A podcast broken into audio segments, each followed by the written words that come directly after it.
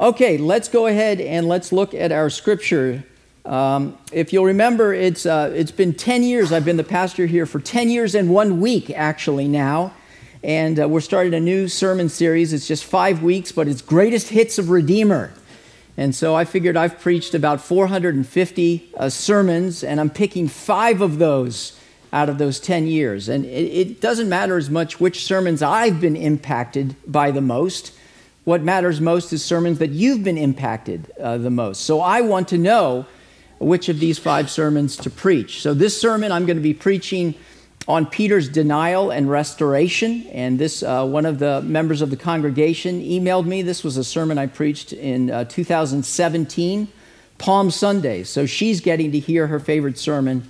Uh, let me know if you have one because there are four more after that before we start a new sermon series. Okay, this scripture is Luke 22, 47 through 62. This is Peter's denial of Jesus Christ. While Jesus was still speaking, there came a crowd, and the man called Judas, one of the twelve, was leading them. He drew near to Jesus to kiss him. But Jesus said to him, Judas, would you betray the Son of Man with a kiss? And when those who were around him saw what would follow, they said, Lord, shall we strike with the sword? And one of them struck the servant of the high priest and cut off his right ear. But Jesus said no more of this. And he touched his ear and healed him. Then Jesus said to the chief priests and officers of the temple and elders who had come out against him, Have you come out against a robber with swords and clubs? When I was with you day after day in the temple, you did not lay hands on me. But this is your hour and the power of darkness. Then they seized him and led him away, bringing him into the high priest's house. And Peter was following at a distance. And when they had killed a fire, kindled a fire, excuse me, in the middle of the courtyard and sat down together, Peter sat down among them. Then a servant girl, seeing him as he sat in the light and looking closely at him, said, This man also was with him. But he denied it, saying, Woman, I do not know him. And a little later, someone else saw him and said, You also are one of them. But Peter said, Man, I am not. And after an interval of about an hour, still another insisted, Certainly this man was also with him, for he too is a Galilean. But Peter said, Man, I do not know what you are talking about. And immediately, while, he was still speaking, the rooster crowed. And the Lord turned and looked at Peter. And Peter remembered the saying of the Lord, how he had said to him, Before the rooster crows today, you will deny me three times. And he went out and wept bitterly. This is God's word.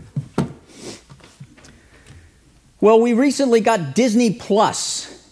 Anybody got Disney Plus?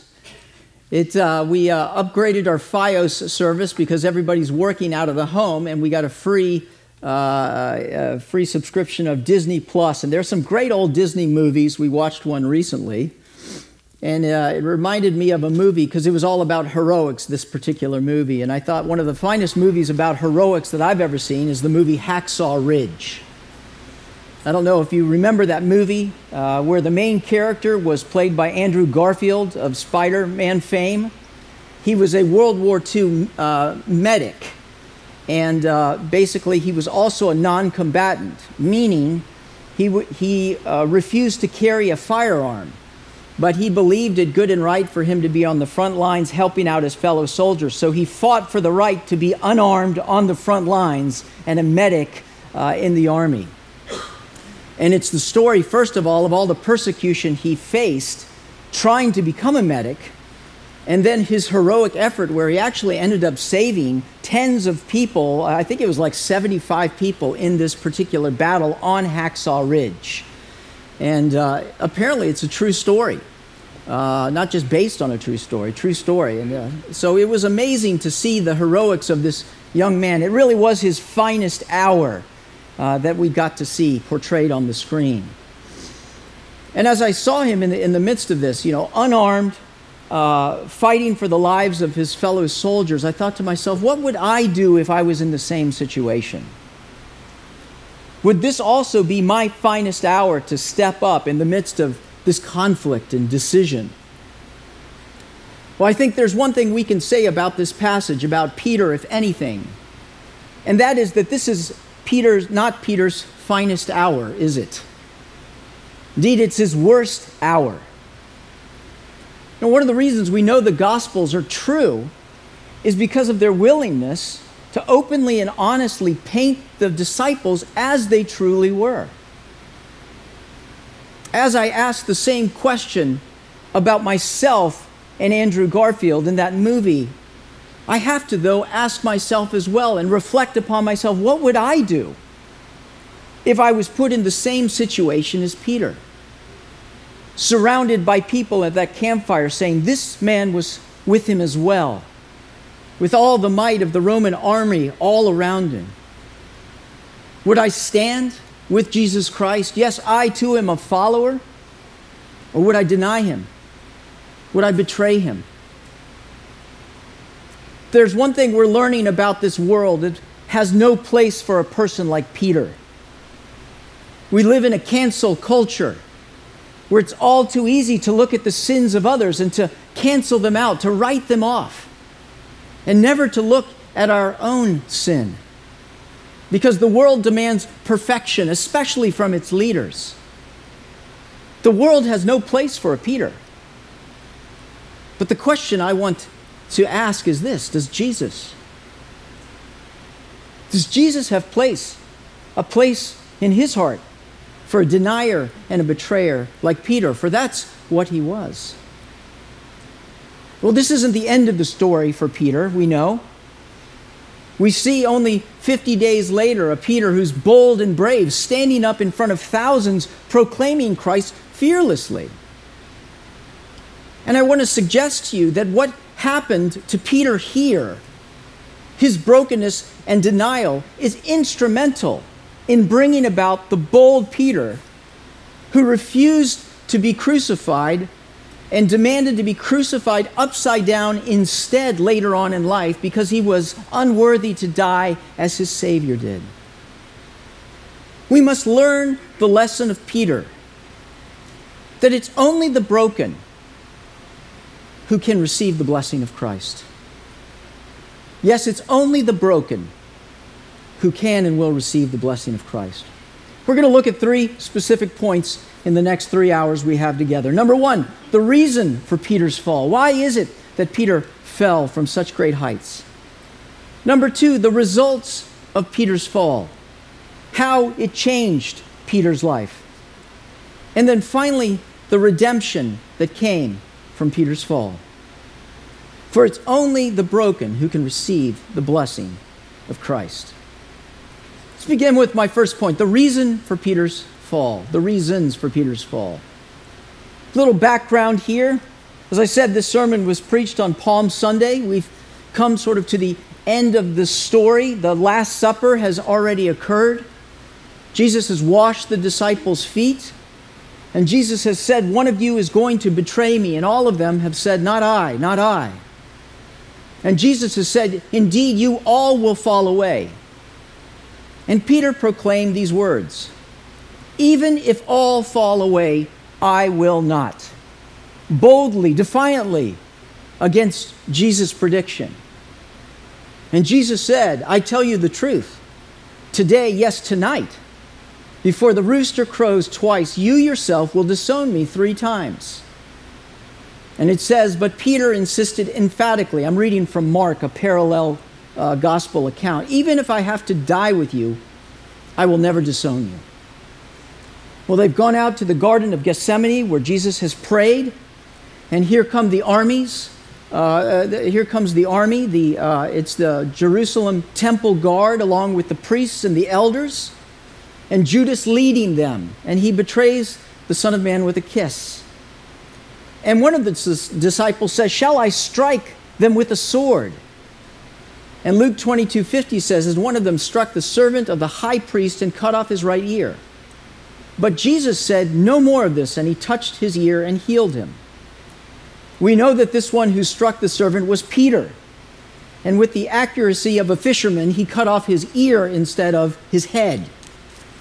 But Peter begins quite boldly. But after that, it all falls apart.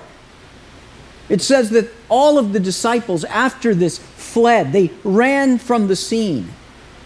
Indeed, one was so desperate to get away, and one of the, uh, uh, one of the army guards had grabbed his cloak that literally he ran out of his garment naked, fleeing into the woods, so afraid he was. They all fled, but all not fled, but not all of them fled away. Because we see that Peter decides to follow the crowd with Jesus at a distance. Quite ironic language, right? Peter's following Jesus at a distance. Why is Peter following and not fleeing away? Perhaps echoing in his head are his earlier words even if all fall away, I will never fall away, even if I have to die. Peter wants to run, and yet he can't run. And so he follows. And Luke 22 55 says, And when they had kindled a fire in the middle of the courtyard and sat down together, Peter sat down among them, blending in, if you will, the first guerrilla disciple. And there was talk and there was torture. For Jesus was being betrayed and tortured right there and then. And the, the denials, it didn't take long before the denials came. Verse 56 Then a servant girl, seeing him as he sat in the light and looking closely at him, said, This man also was with him. But he denied it, saying, Woman, I do not know him. This was Peter's opportunity, if you will, to redeem himself, right? That he was keeping a low profile, but he was called out in front of the crowd. And he could have and should have stood up and said, Yes, I too am a follower of Jesus Christ. He is the way, the truth, and the life. Put your trust in him. But he didn't say that as the crowd peered at him. Woman, I do not know him. A little later, someone else saw him and said, You are also one of them. But Peter said, Man, I am not. Again, it became deeper and more and more challenging and difficult to stand up after the first denial and then the second. And then, after an interval of about an hour, still another insisted, Certainly this man was also with him, for he too is a Galilean. And it says in Mark 14 71, he began to call down curses on himself. And he swore to them, I don't know this man that you're talking about. In other words, he began to literally curse, May God damn me if I am telling you a, a lie. And may God damn you as well. He's, he's arguing as forcefully as possible to push the light of suspicion off of me onto someone else. And immediately, while he was still speaking, the rooster crowed. Why did he keep staying? I mean, after the first denial, he could have got up, right? I mean, the, the temperature was rising. There was the possibility of being discovered. He should have ran, but he couldn't. Even if I have to die, was echoing in his head. I mean, why did Peter not speak up? He was bold and he was strong, and I mean, he had done miracles in Jesus' name with the power that Jesus had given him. He had seen who Jesus was. Peter was a bold, brash fisherman self made man? The answer really is quite simple self preservation. Peter loved his life more than he loved Jesus's. And I think we can relate to Peter, can't we? If you're a Christian, we've all had opportunity at some time or another when the opportunity presented itself to speak up for Christ. And we said nothing. I doubt it's because there was danger of us losing our life, but maybe our reputation, maybe the disapproval of the crowd or a friend or a family member. member. And so we said nothing, just blending in. See, what is the reason for Peter's fall? When you really sum it up, what was the reason for Peter's fall? It was pride. It was pride in his ability. Peter saw himself as a strong, self made man. I mean, even Jesus called him the rock. He didn't fear anyone, or so he thought. Peter had pride in his ability to stand on his two feet, to do the right thing. And so that's why he said to Jesus, I will never fall away. He had pride in his abilities, and he had pride by comparison. As he looked at all the other disciples, he said, Even if all of those fall away, I'm not going to fall away. Because I'm tougher and I'm stronger and I know the right thing and I can stand on my two feet. And so you have my sword, Lord. You have my allegiance. See, that really was the problem for Peter. Peter was looking for a king. He doesn't need a savior. Because a savior, if you're looking for a savior, means I'm broken, means I'm helpless, means I'm a sinner that I'm flawed, and that I'm a hypocrite. Peter has not come face to face with himself until now. He thought that he was indestructible, and he realized right here and then that he was not. Reminds me about that story about that boat that was too big to sink, right?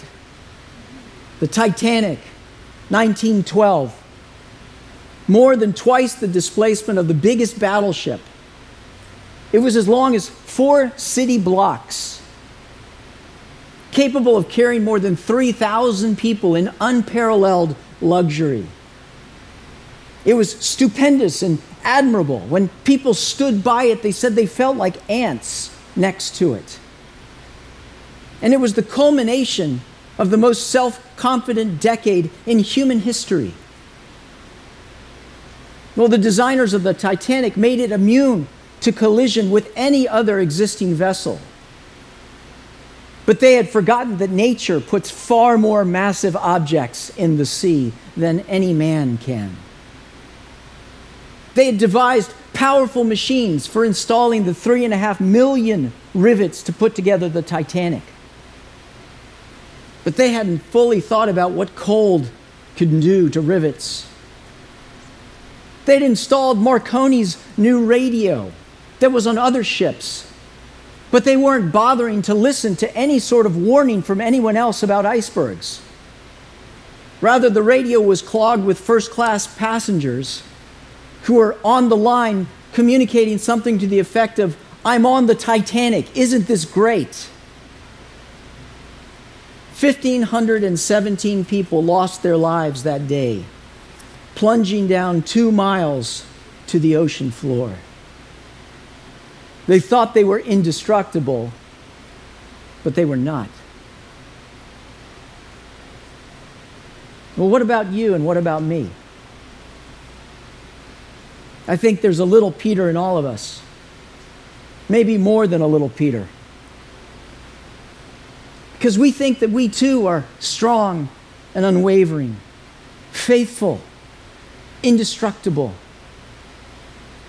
And Jesus, it's easy to see Jesus as a king who we give our strong powers and our allegiance to. We'll be a part of your cause. Aren't you glad to have us? He's a king who we give our allegiance to, not a savior that we need to give our sins to. And so our confidence is not in him, but in ourselves. Jesus is not our savior, he's our validator. I mean, look at how I serve the church.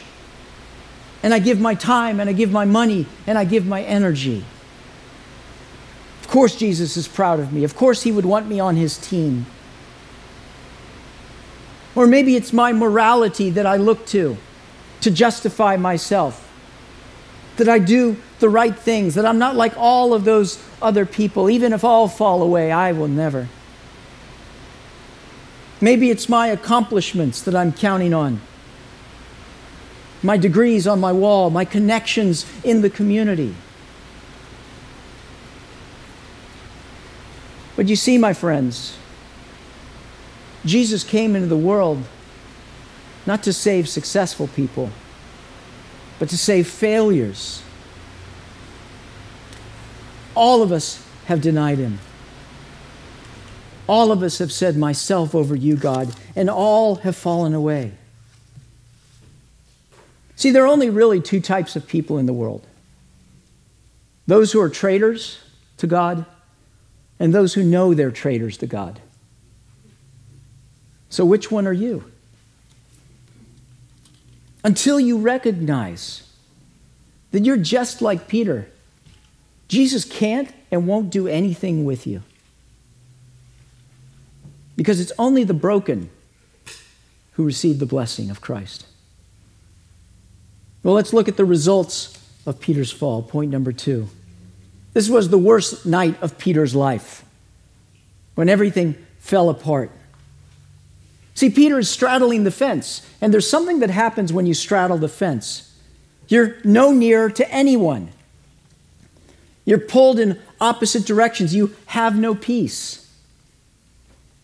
And so when they kindled that fire, Peter sat down and he was so proud and then so quiet, trying to blend in. We've all felt like that, trying to blend in. I think it fascinating that the first girl, the first person to begin to undo him was the slave girl. She was young, she was female, and she was a slave. It's about as low on the totem pole that you can get in, in uh, that period of time. Her testimony had zero validity in court. And yet there is a spike of fear in Peter's heart when she brings the accusation. He was so afraid. Why was he so afraid? It says in Luke 22 63, now the men who were holding Jesus in custody were mocking him as they beat him. The NIV says as they began to beat him, but that's not what the Greek says, as they beat him. They blindfolded him and demanded prophecy, who hit you? And they said many other insulting things to him. In other words, the torture of Jesus Christ, the beating of Jesus Christ, is going on within eyeshot and earshot of Peter. And Peter is seeing what's happening to Jesus and what's going to happen or what could possibly happen to me if I say, Yes, indeed, I am with this man. The last, uh, the, the final denial, it says, was about an hour later. So this is going on for about an hour. This, this mockery of what they're doing to Jesus Christ in eyeshot and earshot. Peter is afraid. What do you think they're talking about the fire, uh, around the fire? What do you think they're going to do to Jesus? Oh, they're going to crucify him. No question. What do you think they're going to do to his followers? I hear they're looking for his followers even right now, that there were 12 of these guys. Oh, they're going to find them. And when they find them, they're going to do the same thing to them that they did to Jesus. Peter is frozen. He loves Jesus, he genuinely does. He can't leave and he can't go. He's helpless. And each time he denies, it becomes harder and harder to say and do the right thing. It says at the very end, after the first denial and the second denial and the third denial. When Peter calls down curses, it says that the Lord turned, verse 61, and looked at Peter. In other words, Peter could see what they were doing to Jesus, and Jesus could see what Peter was doing to him. What do you think was in that look that Jesus gave Peter? It wasn't hatred.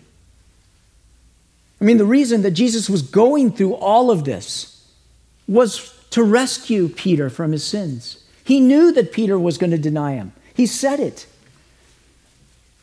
Now, I think the thing that was in Jesus' eyes was love. And that hurt the most. I love you, Peter. Even when you're denying me, I love you. And it says that Peter went out and wept bitterly. In the end, I wonder what was worse for Peter to deny Jesus, to straddle the fence like he was doing, or to stand with Jesus, to receive the physical pain and punishment, or to undergo the psychological and spiritual pain of knowing that he had betrayed the Lord to the Lord's face. I think it was the spiritual pain of the denial and the betrayal. See, all of us have felt like Peter. It's hard to follow Jesus, but it's even harder to follow him halfway. It reminds me of my, one of my favorite theologians, Garth Brooks, that great PhD, Garth Brooks. He wrote a song uh, that I think is very applicable, and it's, a, it's about straddling the fence. It's called Standing Outside the Fire, an oldie but a goodie. It talks about two different people. One is, we call them, uh, this one group of people, we call them cool, those hearts that have no scars to show the ones that never do let go and risk the tables being turned. We call them fools who have to dance within the flame, who chance the sorrow and the shame that always comes with getting burned. See, two groups, the cool and the fools. The first group, we call them strong, those who can face this world alone, who seem to get by on their own, those who will never take the fall. And then the second group, we call them weak, who are unable to resist the slightest chance love might exist, and for that forsake it all. The first group, they're so hell bent, oh, excuse me, the second group, they're so hell bent on giving, walking a wire, convinced it's not living if you stand outside the fire. See, the truth, my friends, is it's not worth it to live a halfway life. It's more pain, it's more suffering in the end than being all in. But the reality is, for some of us, that's exactly the way we live. We're one way on Sunday, and then we're another way the rest of the week, following Jesus, but at a distance. In the midst of the crowd, afraid to give our entire heart to Jesus Christ, afraid to trust in His love, afraid to trust in His salvation. We're sitting down with everyone else because we so desperately want the approval of the crowd. The first denial was hard, but it's become harder and harder to stand for Jesus Christ with each denial in the way that we talk and the way that we live. But you see, my friends, the power is in surrender. We think that our problem is we're too weak. It's exactly the opposite. The problem is you're too strong. Jesus Christ came into the world to save sinners. It's when you recognize that you're broken, that you need a Savior, that you need help, is when Christ shows up and is strongest for you and for me. For even youths grow weary and men stumble and fall, but they who wait upon the Lord shall renew their strength. They shall soar on wings as eagles. They shall run and not grow weary, shall walk and not be faint. The solution should have been Peter's solution. It certainly is ours to be all in. All in my devotion to Jesus, all in with my dependence on Him. You think you're strong, but you're not strong in yourself. So why don't we choose instead to be strong in the Lord and in His mighty power? Peter had to learn that he had no power. Have you? Until you do, you're standing outside the fire. Because it's only the broken who receive the blessing of Christ. Well, this brings me to my final point the redemption that came from Peter's fall. You know, there are two main people in the story about betrayal and denial of Jesus. One is Peter, the other is Judas. The one who betrayed him with a kiss. And it's interesting, we actually see that both men are sorry and sad about what they did. It says that Judas was seized with remorse and he took the money that he had gotten and he went to the chief priests and said, I have betrayed innocent blood. Take this money back. And they said, We don't want it. It's yours. Be gone. But there was a difference in their sadness. Peter was sorry for his sin. Judas was sorry for himself. And so Judas, in the end, saw no opportunity for redemption. He never really knew Jesus Christ. He went and hung himself. But somewhere in the dim recesses of Peter's mind, he remembered what Jesus said that night Oh, Peter, Satan has asked to sift you as wheat. But when you turn back, strengthen your brothers. There must have been an even bigger glimmer of hope when he heard about the resurrection, that Jesus Christ was not at the tomb, that it was empty. And the words began to stream back where he said, The Son of Man must be betrayed and go into the heart of the earth, and three days later to rise. Until that one day where they were fishing on the water because they didn't know what else to do. And there was a person calling to them from the shore, just like Jesus had done that first time. Do you have any fish to eat? It's the Lord, they said. And Peter jumped into the water, clothes and all, to begin swimming. And there on that beach, over another fire, just like that original one, Jesus restores Peter. Peter, do you love me? Yes, I do. Peter, do you love me? Yes, I do. Three questions for three denials. Peter, do you love me? You know all things, Lord. You know my heart. Even though it's broken, you know that I love you. Feed my sheep, Peter. In other words, you're not disqualified. You're still mine. And 50 days later on Pentecost, we see Peter in the same place where he had denied knowing Jesus to a servant girl, speaking in front of thousands, proclaiming that Jesus Christ is Lord. It wasn't like the Roman garrisons had taken off somewhere on vacation, they were still there. But Peter didn't care. See, Peter's heart had been set free. Peter knew that Jesus Christ knew him at his worst and loved him anyways. Do you know that? Do you believe that? That if Jesus really saw my heart, really knew me on the inside, that he would not reject me, but he would love me anyways.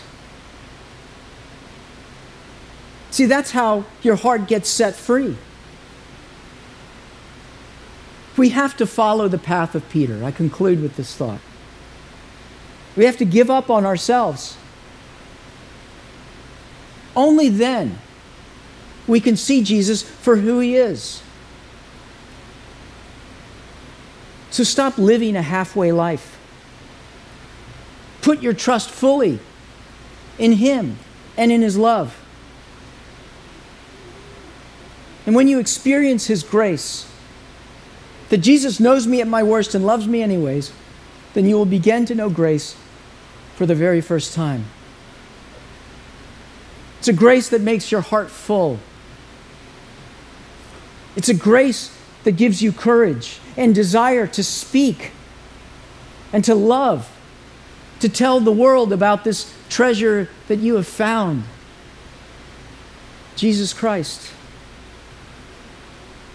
Jesus Christ came for broken, hypocrites like you and me. I hope you know it. Because it's only the broken who can receive the blessing of Christ. It took quite a road for Peter to figure that out. Maybe it's time that you came to the end of that road yourself. Give up on yourself. Receive all of His grace, all of His love. It's there, waiting for you, like it always has been. Let's pray. Oh God, if I would just stop trusting in myself, if I would just take off the glasses and see the reality that I don't need a king who I can give my allegiance to. I need a Savior who I can give my sins to. Jesus, you are that Savior who knows everything about me and loves me anyway. I pray that no one would walk out of this room without having given their heart and their life to the one who gives life to our lives. Jesus Christ, the one who triumphed over the grave, the one who triumphed over sin and sorrow, and lives that we might have life in his name. We pray all these things in Christ's name. Amen.